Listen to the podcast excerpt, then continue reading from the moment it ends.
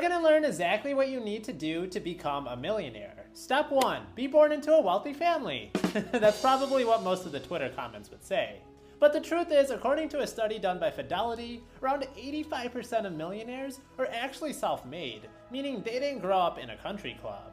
Moral of the story is that anybody can become rich, just follow as many of these steps as you can. The first real step is to create a budget. It's really that easy.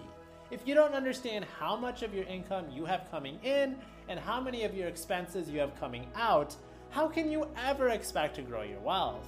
Creating a budget helps prevent impulse buying. It makes you question if you really needed that deep tissue massage gun.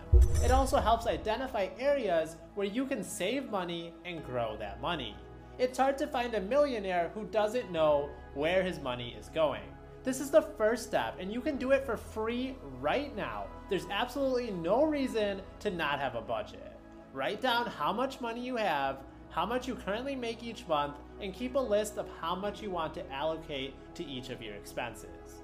Step 2 Poor people buy liabilities, rich people buy assets. Poor people, and when I say words like poor and rich, I'm talking about their mindset. I'm not necessarily talking about how much money they have in their bank account. So, poor people, they're gonna live beyond their means. They often buy wants, and they buy these wants with a credit card because they don't actually have the money to buy it, and then they get into debt. A rich person, though, they will spend their money on the essentials. They'll buy what is actually needed and not what is desired. A rich person does not buy the latest iPhone each year. The one that's been in their pocket the last three years, it works just fine and it can still allow you to get ghosted on Hinge for the third time this month. A poor person's mindset is instant gratification, while the rich person's is keeping the long term goals in mind. Things that poor people can spend money on include lottery tickets, gambling, excessive eating out, financing new cars, credit card late fees, and they also have every possible entertainment subscription. They can tell me exactly what Wednesday superpower is and how awful of a TV show Velma was, but they can't tell me what their 401k balance is to save their life. They also love shopping. Full and they have no space. Their justification is I'm buying it because it's on sale. They see that hat that was $50 but is now on sale for $35, and then they feel really good about themselves because of that $15 that they saved. Well, in reality, they just spent $35 for something that they didn't even need. The gospel, the John 3:16, if you take away anything from this video, is that a poor person gets paid and starts buying liabilities a rich person gets paid and starts buying assets. And what are those assets I'm talking about? We're actually going to cover that in a later step. Step three now it's time to start talking about income. Obviously, you're going to need to make money to reach that million dollar mark. Now, many people would say LeBron James gets paid too much money for dribbling a basketball. The truth is, he creates his own value. He gets paid $45 million a year from the Lakers because people are willing to pay that much money to see him. You don't set your value, society sets it for you. This is exactly why Jeff Bezos made billions of dollars when he ran Amazon, but the factory workers doing the actual manual labor work, they made closer to minimum wage. Now, Twitter would say that he exploited his workers, but the truth is, very few people in the world have the business acumen of running a trillion dollar company, while almost everyone with some quick training could work at an Amazon factory. I mean, I don't know how long they would want to work there, but they certainly could. The key here is they have to have a career that's really high in demand. It has to bring a lot of value to society. And that's why many blue collar trade jobs like plumber, handyman, electricians, elevator mechanics, that's why they make so much money. They have the skills needed to solve a problem that society already has. There's also some more white collar jobs that pay really well, I'm talking about doctors, lawyers, accountants, engineers. These are typically professions you need to go to college for, but again, they're to equip you with the skills and expertise needed to address a problem society has, and then you can command a higher paycheck.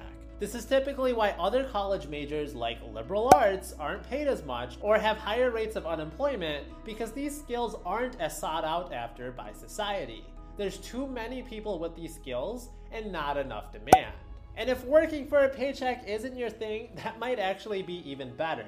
Those who are entrepreneurs or can master the skill of selling have no cap on how much money they can earn. In fact, almost all the super wealthy people on this planet, they made their fortune by running their own businesses.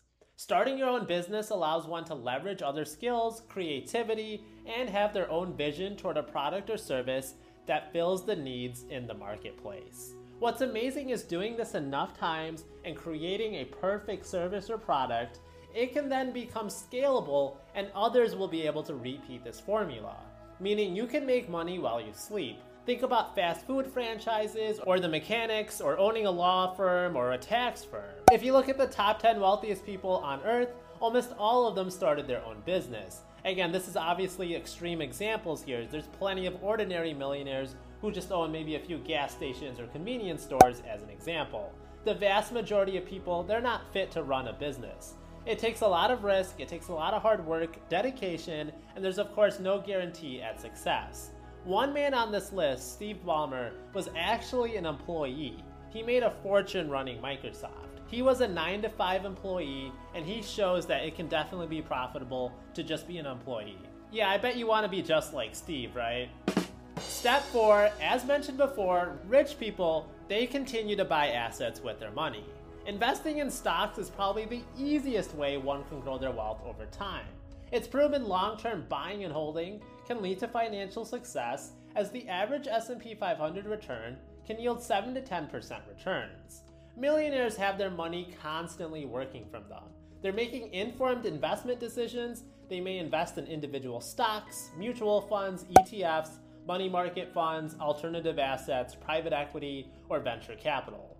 They understand the importance of diversification and not putting all their eggs in one basket. They also have multiple streams of income, like dividends. Poor people, though, they just rely on their 9 to 5 and that's it. The rich also buy some generally safer investments like bonds, government treasuries, or certificate of deposits to protect their wealth. And of course, the best investment of all time is getting access to real estate. It's estimated that 90% of millionaires have made their wealth through real estate in one way or another.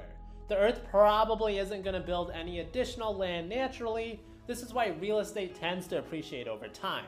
It's one of the few things that may actually be able to keep pace with inflation these days. And real estate also has numerous tax benefits and ways to shield giving your hard earned dollars to Uncle Sam, who then in turn sends it straight to Ukraine. Real estate also provides the need of giving people a place to live, do business, use as farmland, or any other type of enjoyment, and that's why landlords can collect that consistent monthly income and get that cash flow. Banks often give loans to properties, so it's possible to fund these projects with the bank's money and not necessarily yours. One way that I love to buy real estate is through REITs. These are publicly traded companies that offer equity, and in return, they often pay out dividends every month or every quarter. There's so many other skills the rich have mastered that I don't have time to discuss in just one video. This can include hiring the best accountants to get the best business expenses and to save on taxes. They learn soft skills like communication and leadership, they contribute to their retirement accounts, and they have an always learning mindset. They understand the importance of being humble, at least the good ones do. They understand that being rich with money is only wealth in one area of life, and it's not to solve all your other problems or make you a good person. If you want me to expand on any of these topics, just let me know in the comments below. If you want to see my full six figure stock portfolio, hit that Patreon link below and we can chat on Discord together. I'm a small time YouTuber making these videos, so hitting that like button and, subscribing is the best way you can help me out. Know my videos are always found in podcast form under the Collect Cash podcast name.